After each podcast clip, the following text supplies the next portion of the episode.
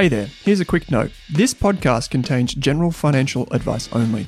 That means it's not specific to you, your needs, goals, or objectives, so don't act on the information until you've spoken with your financial advisor. You'll find our full disclosure, disclaimer, and link to our financial services guide in the show notes. Chris Bates from Wealthful. How you going, mate? Good, Owen.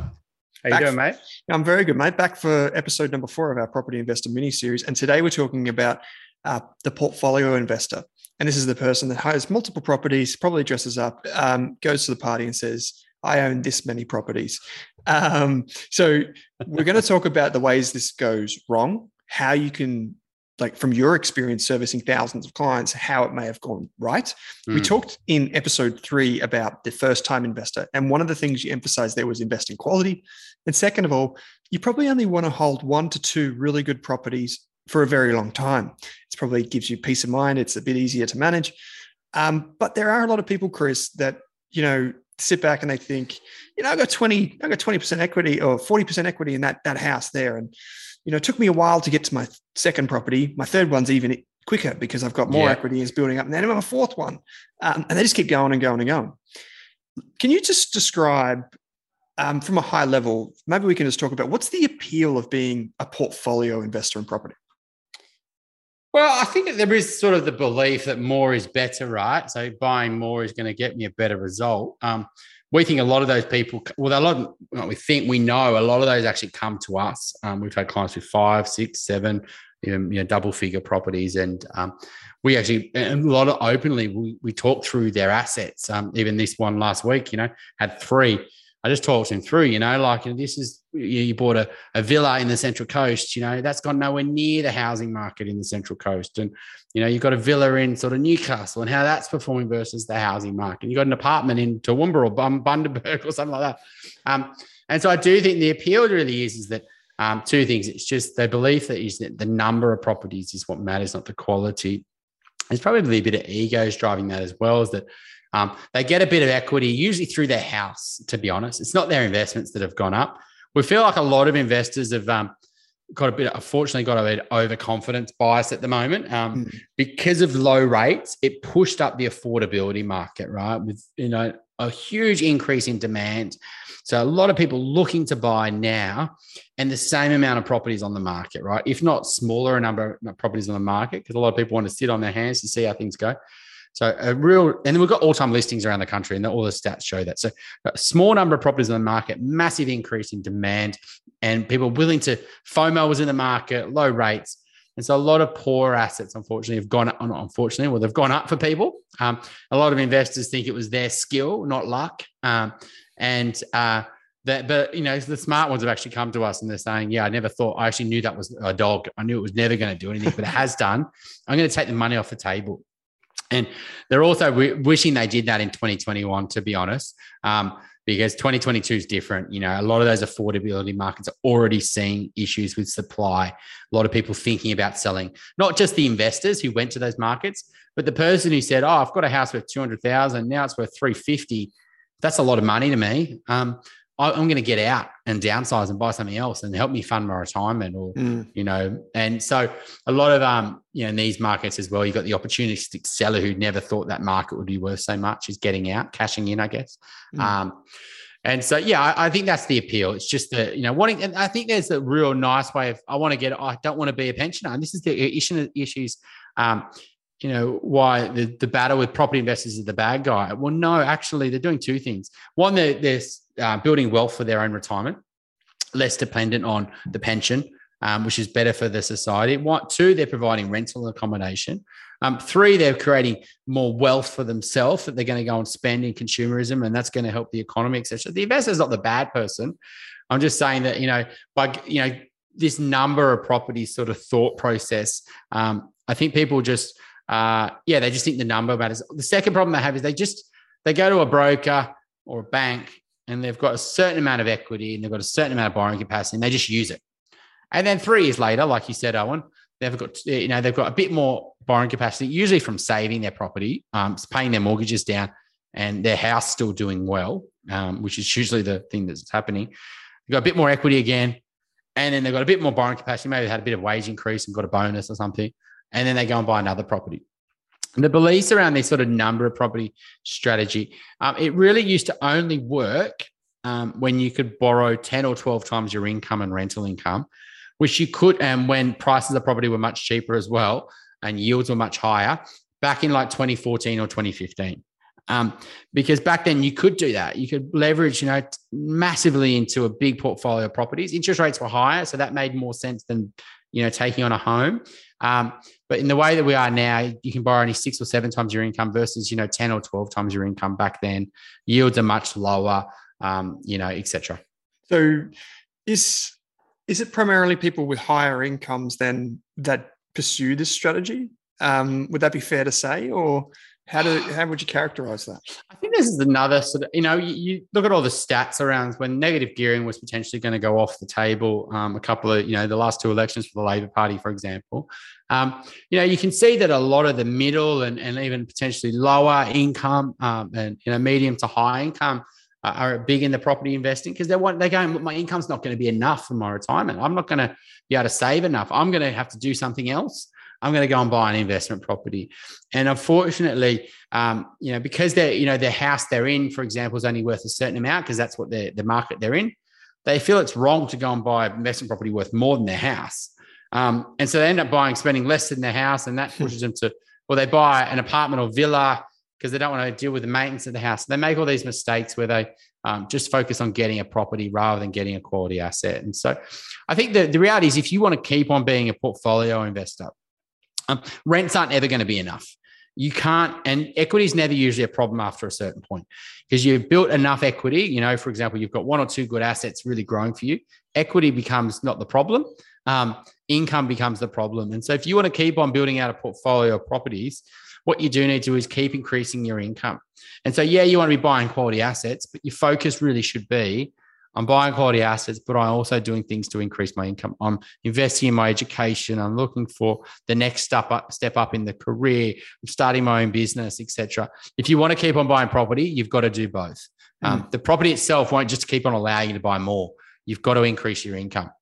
How about if, um, for example, let's say you buy a property five years down the track, you then refinance, you've got a lot of equity.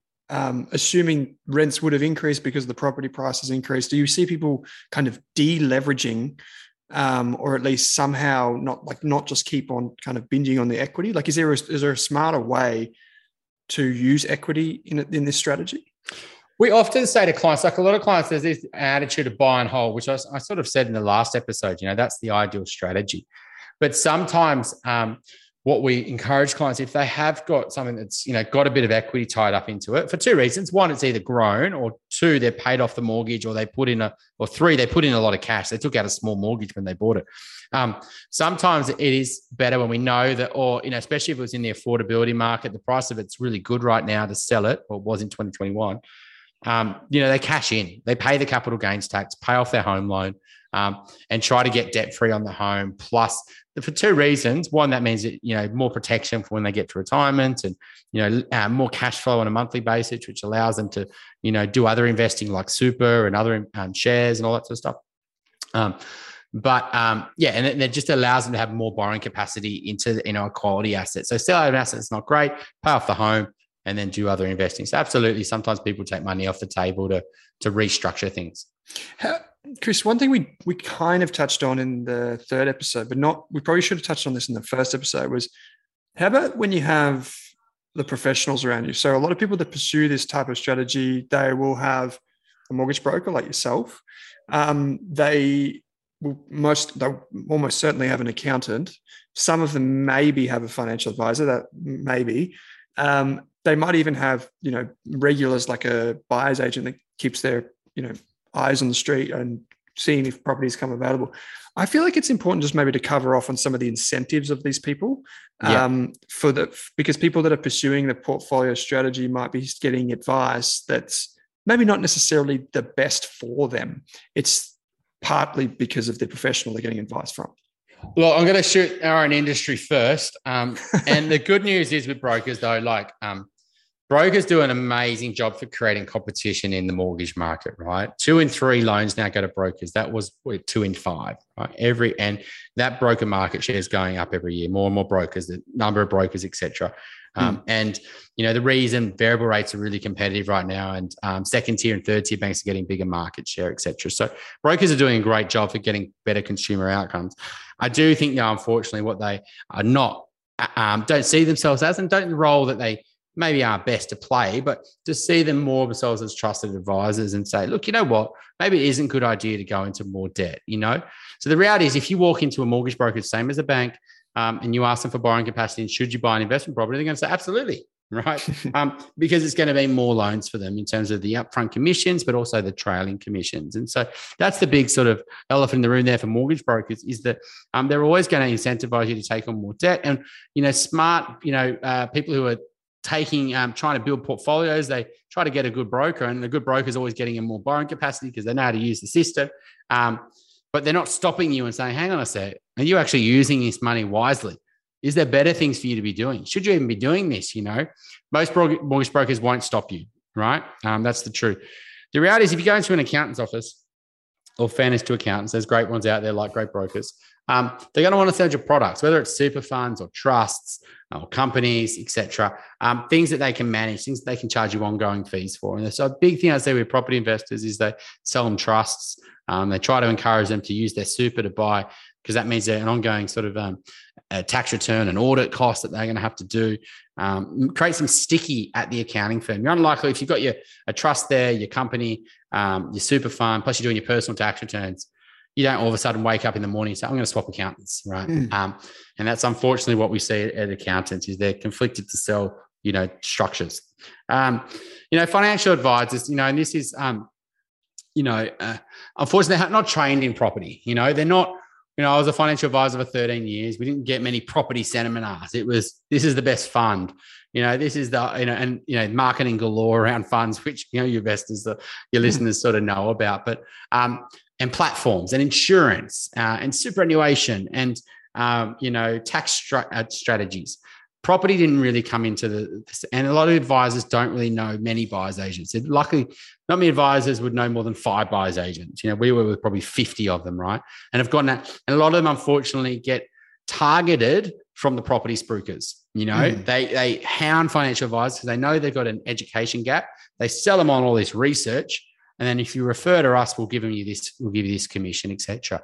So you've got to be really dangerous, unfortunately, going to financial advisors, because they just haven't got the knowledge there for a lot of them around the property, et cetera. So hopefully that sort of lifts a little, little bit around the conflicts out there and, and the dangers of sort of going to a professional, and then because you're just going to get whatever they're, you know, you don't want to outsource your whole future to someone, and um, unless you're really certain that they've gone and done all the due diligence for you. They mm-hmm. haven't had a call from a developer that, hey, push this for us, um, et cetera. So yeah, hopefully that answers your question. Yeah, I think it's just always important to know the incentives of people, uh, even professionals. Um, financial advice has got a lot better in the last, say, five to ten years, but still, it's it's one of those things where you need to know. We'll, we'll, I would give an example in the final episode when we talk about end, the end game, but um, yeah, it's really important that you at least understand the basics and who's selling what and why um, before you sign up for it.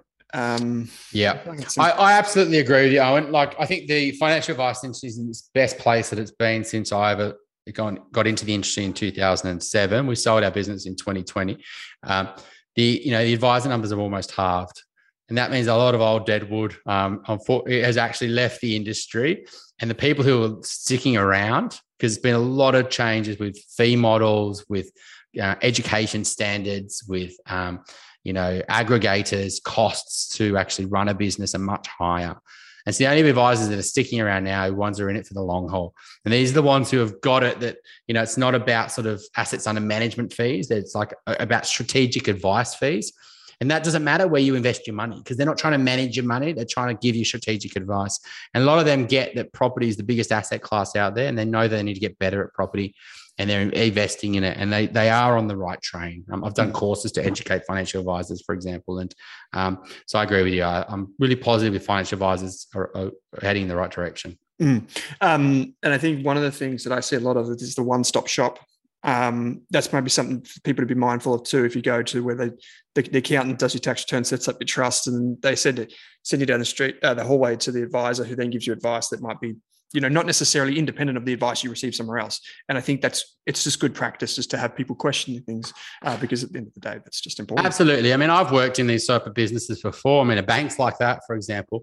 Um, I mean, I would always prefer in, uh, when I'm choosing a business, I'd want to really understand there's a reputation on the line here. I'm working with the business owner. It's usually a smaller business. They're the expert at whatever that is. Um, And, you know, there's not a pressure on them to hit certain targets or um, et cetera. Because unfortunately, in those one-shop shops is, you know, the person stops and says, you know what, you shouldn't do any lending. You shouldn't buy a property. And then the broker's saying, hang on a sec, why are you saying no lending? You know, and then there's a pressure on the business owner saying, hang on a sec, why isn't there referrals to the broker? And then they're, you know, and all of a sudden the tax guy's in there saying, hey, they should be doing a trust. I'm like, well, no, you shouldn't, et cetera. So these are all the issues that happen in one-stop shop. They become less about the advice. They become a cookie-cutter factory and it's all about Uh, bringing enough income across the business to keep everyone on their seats.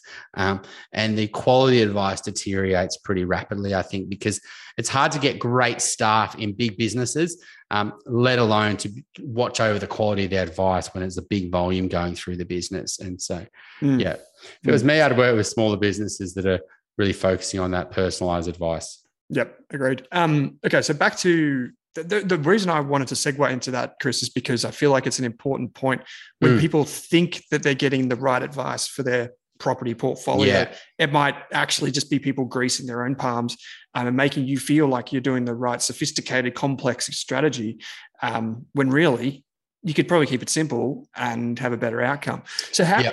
how about then when it comes to, you know, this, we've got this portfolio strategy of properties. How can people manage their debt, you know, ensure that they're not over leveraging?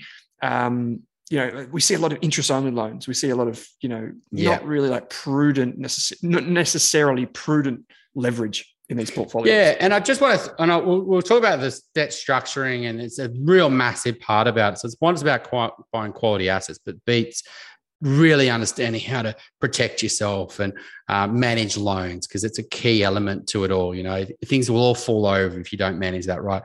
The last professional I didn't mention in that last question, which I think is important to, is if you walk into a buyer's agent and you ask them, is it a good time to buy? Yes, they're going to say that, because that's what they do. They're, they're there to buy today. If they said it's not a great time to buy, they'd, get, they'd write no business. Mm-hmm. The second thing is if you think that their budget, you're saying, I've got six hundred thousand dollars to spend. Is that the right price to spend in your suburb? Yeah, I can find your quality asset for that. Most buyers agents will think that their location is the best for their budget. So you've got to be careful going to any property person and asking the wrong questions. You need to go like more top down first, you know. Think about, well, where is my budget? Where is the best place for me to go? Who's the right buyer's agent to speak to? Before you go to that, any buyer's agent and say, should I buy in your pocket? You know, you don't go to any West Um, buyer's agent in Sydney with a budget of five hundred thousand dollars. Um, you know, some probably wouldn't take you on, but that, you know, that maybe not be the best location, for example. So buyer's agents are also, you know, heavily conflicted in terms of their own patch.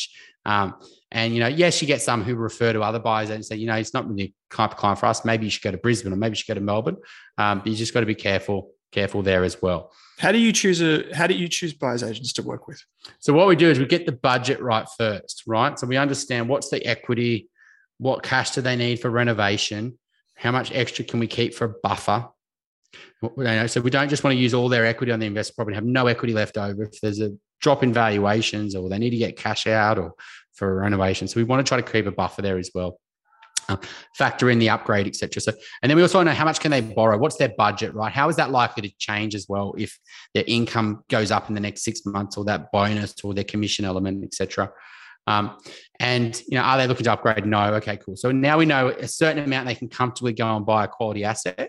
And then we go through the cities, and we very much focus on the East Coast. We say Sydney, Melbourne, Brisbane, um, and the sister cities off that, Sunshine Coast, Gold Coast, Central Coast, Wollongong, Mornington and Geelong.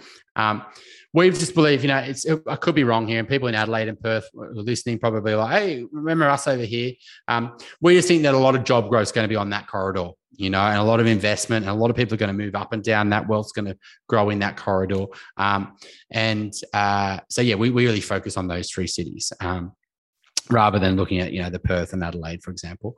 Um, but we, but to get into those markets, you know, you need a certain price point, and to get into the quality assets in these markets, you know, so if your budget pushes you to one of those sort of locations, um, depending on your budget. Um, and then we go and say, okay, well, if it's Geelong, this would be a great buyer's agent, you know, for that budget at nine hundred thousand, for example. Um, but if you've got a budget of five hundred thousand, and a lot of the smaller budgets, we just don't go anywhere near. We think for them, there's either an income problem or it's an equity problem. And, you know, and if it's an equity problem, then build more equity. That's possible. If it's an income problem, build more income. Um, and if, if you can't change your income and you can't cha- can't save much more equity, then maybe property is not the right thing. Maybe just put into shares. I'd rather have one hundred fifty thousand dollars of shares than a five hundred thousand dollars cheap property that's unlikely to grow or have mm. a lot of risk attached to any growth. Um, so hopefully mm. that answers that question. Yeah, it does. Um, how about then just coming back to the managing debt when you, you're trying to do yeah. a portfolio? Um, like what are some of the considerations people should have there? Yeah, so absolutely. You want to basically be always be focused on this um, because what you're trying to do is continue to build buffers, Kikimba, to make sure that you maximize your investment debt, tax and tax deductions, and be also be paying off your home loan um, and always getting the optimal rate. Because as you get a bigger portfolio, you're taking on more debt, right? It could be one, two, three, four, five million dollars of debt, right? And every ten or twenty basis points starts to matter, right? The second thing is, is that you've also, uh, with investments, you know, the, the debt on them is tax deductible, right? The interest that you pay. Um, and what you want to do is is sort of, uh, and your home isn't is non-deductible interest, right? So whenever you've got uh, a home debt, you don't want to pay off your investment properties because then you're reducing your investment debt, which is reducing your interest that's tax deductible. When if you didn't focus on paying your investments off, you focused on paying your home off, you'd be paying off your home debt, which is non-deductible debt, and you can't claim that interest in your tax return. So with investments, what you do is generally you have to go P and I on your home, which is principal and interest. Mm-hmm. And then you go interest only on your investment properties. Um, and uh, then you you generally can get interest only for five years. And, and the real risk is when people go into a lot of debt for investment properties under interest only terms, and then five years down the line, they move to principal and interest because they can only go interest only for the first five years. And then they can't refinance and get another five years interest only. Now, nowadays, you have to basically um, go through a full process. Back in twenty fourteen, you could just do a form. Ask for another five years. Or you could even get fifteen years interest only at somewhere like Westpac back then. Um, and so what you generally do to manage yourself is you're trying to always extend your interest only period, assuming you're good with cash. You know, we're not, if you just go and spend every cent you've got, then you try to force yourself to pay off things. But if you know how to manage money, you're not frivolous with your money, you go interest only on all your investments and you constantly try to increase your interest only term. So as you're getting up to your five years, you're like, okay, I need to refinance and reset that for another five years. You're trying to release equity as much as you can, always to get up to eighty percent on your property values. And when times that when good valuations are around, that's a good opportunity to not get too greedy and, and cash in. So a lot of people who cashed in on twenty twenty-one um, valuations and got equity are pretty happy right now. We were telling a lot of clients that, you know, prices are very high, valuations are very high. Why don't you release equity? Because when you release equity, it just sits in an offset account. It doesn't cost you anything and it just creates a buffer. So if you don't get a tenant or you lose your job or you want to spend money on the property, you've got that cash there and that can help you fund the mortgage, et cetera. So now these are all the things. You're building buffers, always making sure your rates are, are, are good. I mean, the problem with rates is there's a loyalty tax in the system. Mm. A lot of industries have this where new customers get great pricing, existing customers get screwed over, right? Um, and they they basically are trying to, um, they're preying on your apathy, right? That you're get a bit too lazy, you're too busy watching maths um, and, you know, hanging out with your kids and, you know, weekend sport, you never get time to look at your mortgage or your, your um, electricity, for example. Um, and so the banks have got a huge problem. It's a loyalty tax. The R B A have written about it. Um, and it's bigger than ever, to be honest, because Um, what happens is the discounts we get on new customers are massive compared to what you would have got a discount five years ago. And so people have got mortgages, you know, more than twelve months, to be honest, are paying way overs on their interest rate unless they refinance and get, you know, new customer rates rather than existing. Um, so you always have to play that game. Um, yeah, so they're the main things. I mean, the fixing and, and variable, you know, generally speaking, you would go variable, you know, over thirty years. That should be your go-to because, you know, all the numbers show that that generally wins. In the last three years, it's been a bit of a special occasion. You know, banks have got so much cheap funding. There was an R B A funding line, um, et cetera. And fixed rates were just astronomically low and much lower than the variable rates. We're getting variable rates at two point five, two point six, two point seven, fixed rates at one point nine, right? And um, the variable rates come down a lot. Now it's just under two percent. But fixed rates are no longer, you know, two percent. They're now three percent or four percent. So now all our clients are variable, but sometimes you use fixed to protect yourself of future um, rate increases. Um, so they're, they're the major structuring things that you, you're trying to do. It makes a lot of sense to free up that equity, put it in the offset account. You still get the benefit of the interest, you know, because you still got the equity, so to speak. Um, you just, you have that flexibility, which is really important. It's kind of releasing it. Um, Offset accounts are a huge thing. Oh, and they're, they're absolutely an amazing thing for people who are trying to build, um, take on debt. Because what it does is it means that you can pay off your debt by putting money in an offset account, because interest is calculated daily. I owe a million dollars. We've got a hundred grand in my offset account. I'm paying interest on nine hundred thousand. If I take fifty thousand dollars out of my offset account, I'm paying interest on nine fifty, right? So you're, you're paying interest on a, a smaller loan, but you've still got complete liquidity. And so when I say going P and I on your home loan, yep. But it doesn't mean you pay it off faster. And you should extend your loan term every couple of years to thirty years, because it, it means that you repay, you're paying it off slower. And what it means, you've got more cash in your offset. And you, what you're trying to do is build your offset as much as you can. Um, keep your investments under interest only. So I missed the offset point. The, the thing about cash out and equities is sometimes it's really hard. And it was hard a few years ago, especially around the Royal Commission. Um, And sometimes getting cash out up to eighty percent is really easy. You know, we've done some massive cash outs in the last few months, well over a million dollars, a million, one point six, over two million dollars. We're doing a two point seven at the moment. Um, big cash outs um, are possible when times the banks are willing to do it. And sometimes like, no, you can't get cash out more than a hundred grand. And so um, secondly, your valuation can always fall, right? So you can get cash out today and your place is worth two million. Well, now the place's valuation is one point seven. You can't get any cash out. Um, or maybe you've, You know, that client I was talking on a previous episode, high income, maybe they can get cash out today, but when they start their business in two years' time, they can't get any cash out. That's the perfect time to get cash out pre, you know, income drops. So um, obviously assuming that you um, you don't go and waste that money on lifestyle spending. For or, sure. Yeah, that's the key. That's um, the big asterisk. And that's it. And, and we're talking to an educated, sophisticated client, right? Um, who is not at that sort of starting out stage. He's got seven credit cards and a car loan and Afterpay. and, um, you know, this is the type of clients this is suited towards. It's not to that sort of first investor that's, you know, you know, living off their home equity to pay for school fees and, you know, go on holidays. That's just a, a different type of mentality. Yeah. Um, when we were talking just before off air, we're saying, like, what do we want people, what do we want listeners to get from this series? Because yeah. a lot of the stuff that we talk about is share investing, businesses, companies, that sort of stuff. And basically what I wanted to do from with this is just basically activate people, like to get them, and we both want that, like to get them thinking about property, how they can use it tax tax effectively, or if they have equity and how they can use that. Because I've spoken to a lot of people on the show, and I know you listened to this episode that we did a while back with uh, Andrew Page. And he talked about one of his bigger regrets, even though he's a fantastic share investor, absolutely fantastic. He regrets selling his home, even though he did so well from shares, because he should have just thought differently, more proactively about um, maybe I could have used a line of credit and bought the shares instead, rather than just selling out of my my house and moving rentals with a family. Um, there is...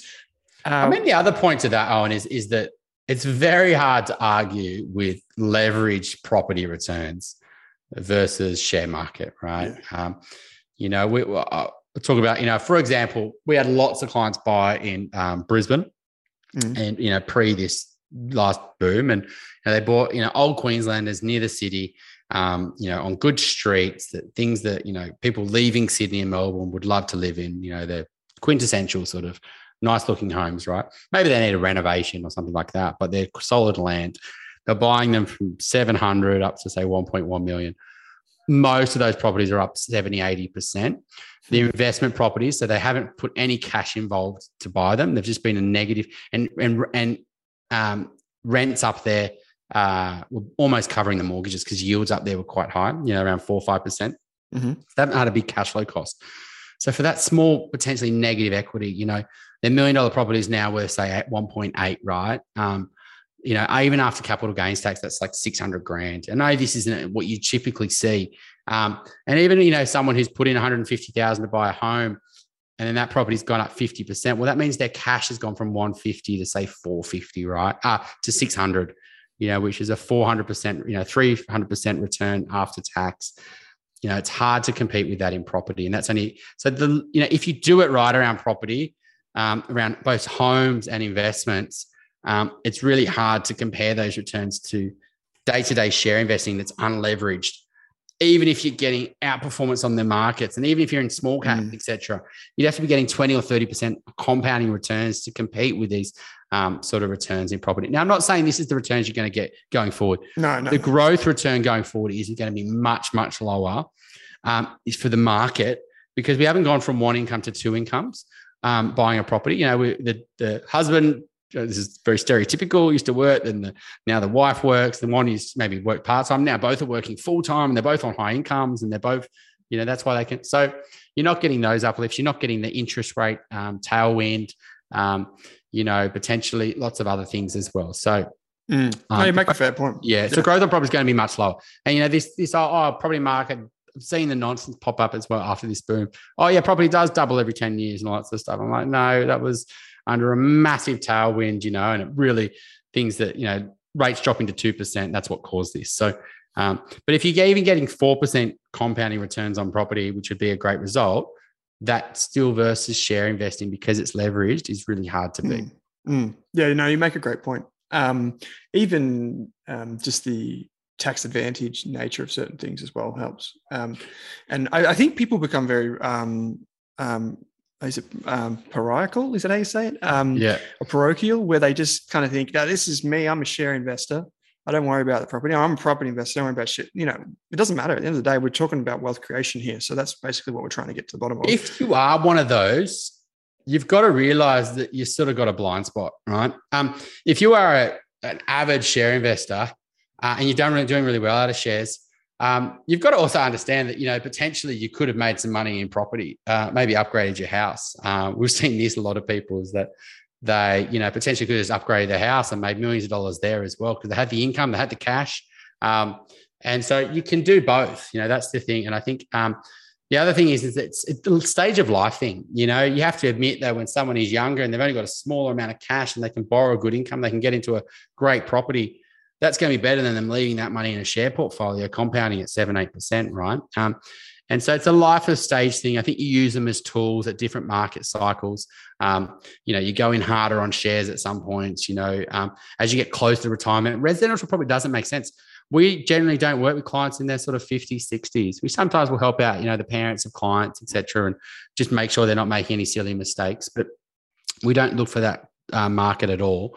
And the reason is, is it's really hard to advise them on making any sound property decisions, because residential property doesn't really make sense getting close to retirement. I'd much prefer to be, you know, building a share portfolio and using my equity for that and having maximum super and um, and commercial property and all these other things versus mm. lumpy residential property. Uh, so it's a stage of life thing. Use them both, but um, don't sort of sit too much in one camp, because I think you're, um, yeah, you're missing the trick. Um. That's what we're going to talk about in the next episode. The last episode of our Property Investor mini-series, we're going to talk about um, how do you wind down if, you, if that's your way? Like, how do you transition if you've got property, if you're comfortable, what do you do next? So Chris Bates from Wealthful, uh, mate, Wealth of Knowledge, um, we're going to be back for the final episode um, right after this one.